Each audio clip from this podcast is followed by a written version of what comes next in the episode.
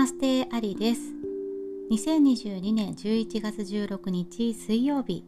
ヨガ哲学の娘。このポッドキャストはヨガ哲学へのハードルを下げてより多くの人にヨガそのものを楽しんでもらうためのチャンネルです。今日もよろしくお願いします。皆さんこんにちは。ご視聴ありがとうございます。先週私個人の SNS で告知させてもらってから私がね思ってたより多くの方が聞いてくださったみたいで本当に嬉しかったです。ありがとうございます、えー、ヨガって哲学要素があるの知らなかったとかま哲学の話を聞いて共感できるところがありましたなどコメントくださった方もありがとうございました。とても励みになります。なんかごめんなさい喉が ガラガラしてしまったんですけどね、まだまだ未熟な配信なんですけどヨガの良さがね少しでも伝わってるな伝わってるといいなと思いながらやっているのであのお時間ある時に是非聞いていただければ嬉しいと思います、えー、そこでせっかくなのでメールアドレスを作らせていただきました。えー、ヨガやアーユルベーダ瞑想に関する質問や取り上げてほしい内容があればぜひメッセージください。あと質問じゃなくてもおたお便りあのヨガをやってみて感じてみた感じたことだったりとか、まあ、実生活で気づいたことあとよかったら面白話などあのいろいろねお話を受け付けていますので送っていただけると嬉しいです。でメールアドレスはヨガテクノガール。でこれ全部英語の表記です。あと gmail.com 詳細情報の方からチェックできるのでよかったら見てみてください。なんでヨガフィロソフィーガールじゃないんだっていうとあの私実は平沢進さんというアーティストがすごく大好きであのご存知の方も多いかと思うんですけどヨガ哲学の娘の名前の由来は私のあの彼のね好きな曲「テクノの娘」というところから来ています。なのでアドレスはヨガテクノガールにしてみました。はい、えー、今回は前回の続きでタジオに行かなくてもできるヨガパート2二山寛解についてお話ししていこうと思います、え、先週マットの上に立つ前に日常生活の中でできるヨガがあるよっていうところでまずは1つ目の山金塊についてお話しさせていただきました。でおさらいすると山って自分自身とあとは他者と世界との間に問題を作らないためのおすすめの行動でした。では二山寛解とは何なのか。進めるという漢字に戒めるという漢字を書いて寛解です。山が自分の外側に向けて働きかける行動や態度に対してニヤマというのは自分自身私の内側に向かって働きかけていく態度になります。要は私と向き合うためのステップです、ね、私たちってあのマインドを放っておいてしまうと気がつかないうちに外の世界にマインドが向きっぱなしになってしまうという傾向がありますよね。忙しい時は特に自分自身と向き合う時間がなくなってしまったりとか、まあ、帰り見る時間がなくなるっていうところが多いので自分自身と向き合うためにこういったことをしましょうっていう提案がニヤマ寛解になります。これ本当にそうだなって思うんですよね。大人になって社会に出て生きていると気がつかないうちに相手の軸で物事を考えてしまったりとかあとは働いてる会社、まあ、会社を軸にして物事を考えてしまったり、まあ、自分との対話が減ってしまうことってよくあると思うんですけど、まあ、自分ではない相手のことばかりにとらわれてるとやっぱりその心がね疲れてきてしまうし自分へのケアができないと内側の問題というのも増えていきやすいです。で相手ではなく自分の内側にアクセスしてそしてまあマインドをケアしていつも心が平和でいられるようにするための寛解そういったものをお伝えしていきたいと思います。ちょっと長くなるかもしれないのであのできるところでね聞いてください。で1つ目は浄化正常です。これサンスクリット語でシャウチャーっていう言葉なんですけどもともとはあるがままの美しさとか純粋さを意味するシュチという言葉が語源です。いいですよね。あるがままの美しさ、ね、自分の外側も内側も浄化してきれいにすること。肉体的にも精神的にもシンプルかつ清潔に。そしてま純粋でいられるように心がけましょうという教えです。い、いろんな捉え方があると思うんですけど、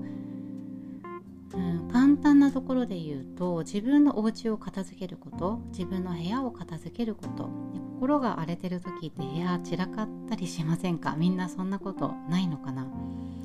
あと忙しくて部屋の片付けがおろそかになっているとなんだか気持ちもすさんでくる。そんなことはないでしょうか？私結構あります。部屋が散らかってる時に集中できないっていうねことあるじゃないですかテスト勉強中に部屋を片付けたくなることって結構あるあるだと思うんですけど部屋が散らかっていたらまずは片付けて心がま外側に向かないように自分でそういった状況を作っていく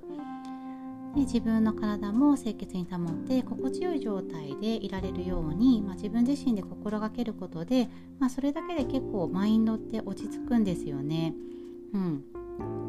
あとはこの内面というか精神的な部分で言うと例えば余計な考えのループをするのをやめてみたりとかもう今ね考えてもどうしようもないことを、まあ、3日間も考えてしまうのは一旦やめてあのちょっと気持ちを切り替えてみたりするとかあとは自分ではないものとか自分に合わないことをさも自分のように振る舞うようなことをしない。そういった態度が心の浄化につながると言われています。無駄なものは片付けて自分を清潔に保ってで余計な考えがあったらお頭の頭のお掃除をちょっとしてみる。でそういった行動が次第に私たちの人生をすごくシンプルにしてくれるし、まあ、人生がシンプルになればなるほど混乱が少なくなる。そういった考えがあります。私これすごく同意できる内容だなと思って、まあ、できたらねできるだけ毎朝お掃除するようにしてるんですけどやっぱり忙しくて朝お掃除できなくて夕方ちょっとあ埃が目立つみたいな感じになってくるとちょっと心がすさむ気がします。うん。次2つ目。知足です。樽を知ること。日本でもよく聞く教えだと思います。老子バージョンの知足皆さん習ったことあるんではないでしょうか？ヨガ的には知足これはね私たちは生まれてきたそのままで満ち足りている存在だと言われています。私たちはもうすでにあるがままで十分なのだから何か無理をして何かを足そうとする必要はないという考えです。すでにパーフェクトっていう考えですね。えー、これ今後自分を成長させる意味はないのかというとそういったことではなくて自分には何か足りないんじゃないかみたいな自分を卑下する必要がないという意味が込められています。え、ポジティブなマインドで自分を成長させること成長を促すことっていうのはすごくいいのあのすごくいいことだと思うので、まあ、もっともっとやっちゃおうって感じなんですけど何々しなくちゃ幸せになれないとか私には何々が足りないからうまくいかないんだそういったことは考えないようにしましょう。私たちはすでに満たされている存在であるという心構えをしていきませんか？という提案になっています。そう。なんかこう今の自分にわざわざ何かを足そうとしなくても自分はすでにパーフェクトであるからその状態に感謝し自分の周りにある感あの環境に感謝をしていきましょうという教えになります。ね、私たちの身の回りにある世界っていうのは自分の内側から発しているものが反映されたものとも言われているので、まあ、私自身をあるがままに保つということで自然と自分の周りも本人にとって心地よい環境になってくるよっていう意味合いも含まれています。結構この教え好きなんですよね。もうすでに満ち足りている存在であるっていうことを知るということ。ね足りてないよっていう教えです、えー、3つ目苦行、えー、苦しい行いと書いて苦行と言いますがそんな怖いことではないのでご安心ください、えー、要は真摯な実践。今自分のやるべきことに真摯に取り組むことを指しています。構そのままなんですけど、まあ、真摯に取り組むと言ってもですねなんかこう自分がやるべきことを甘くあまり重く捉えないっていうことも大事になってきます。ですごくやらないといけないことを重く捉えて、まあ、修行するようなことってそれはある意味あのご自身のエゴにつながるのでそういった苦行ではなくてただシンプルに自分のやるべきことをやる大切にしそれを実行するっていう感じです。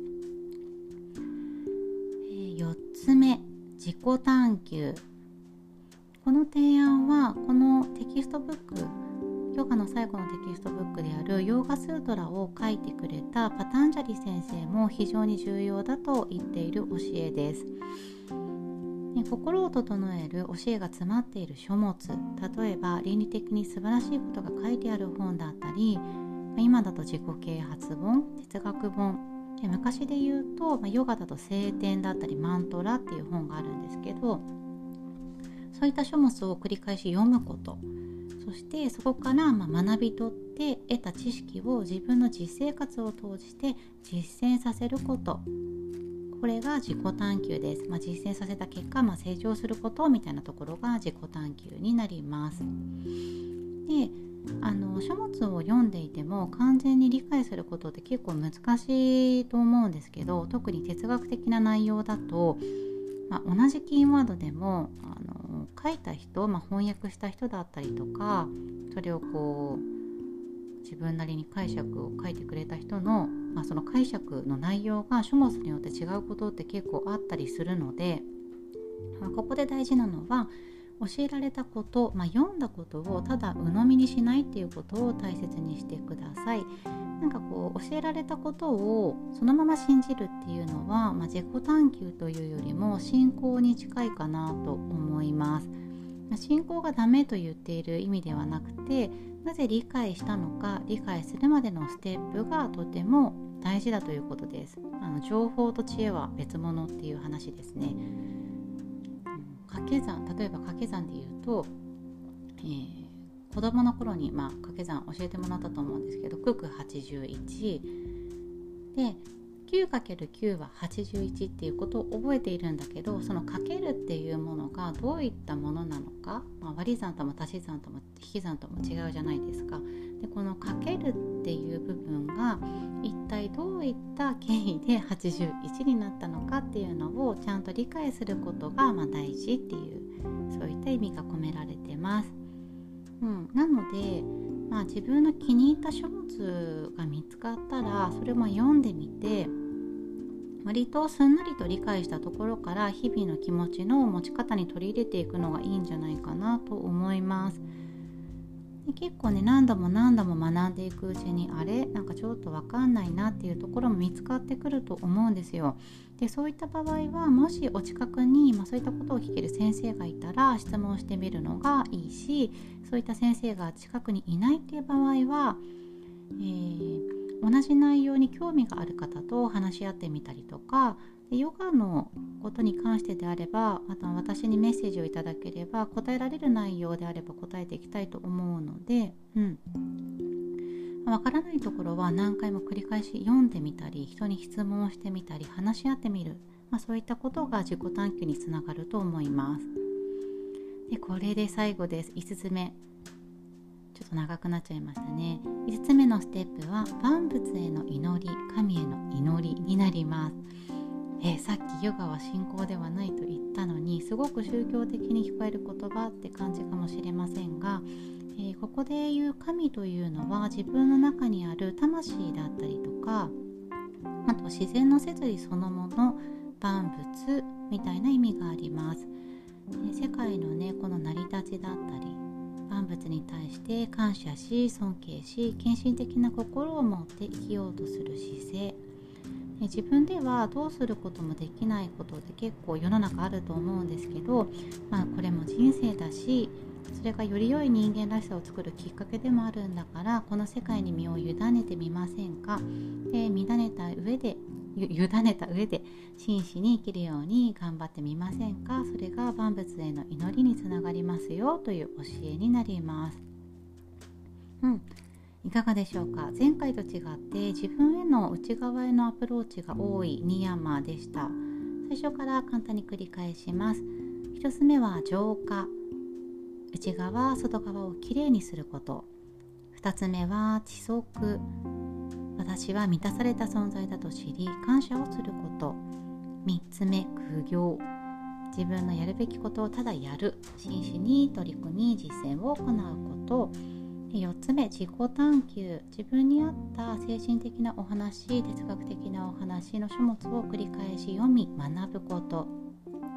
5つ目万物への祈り。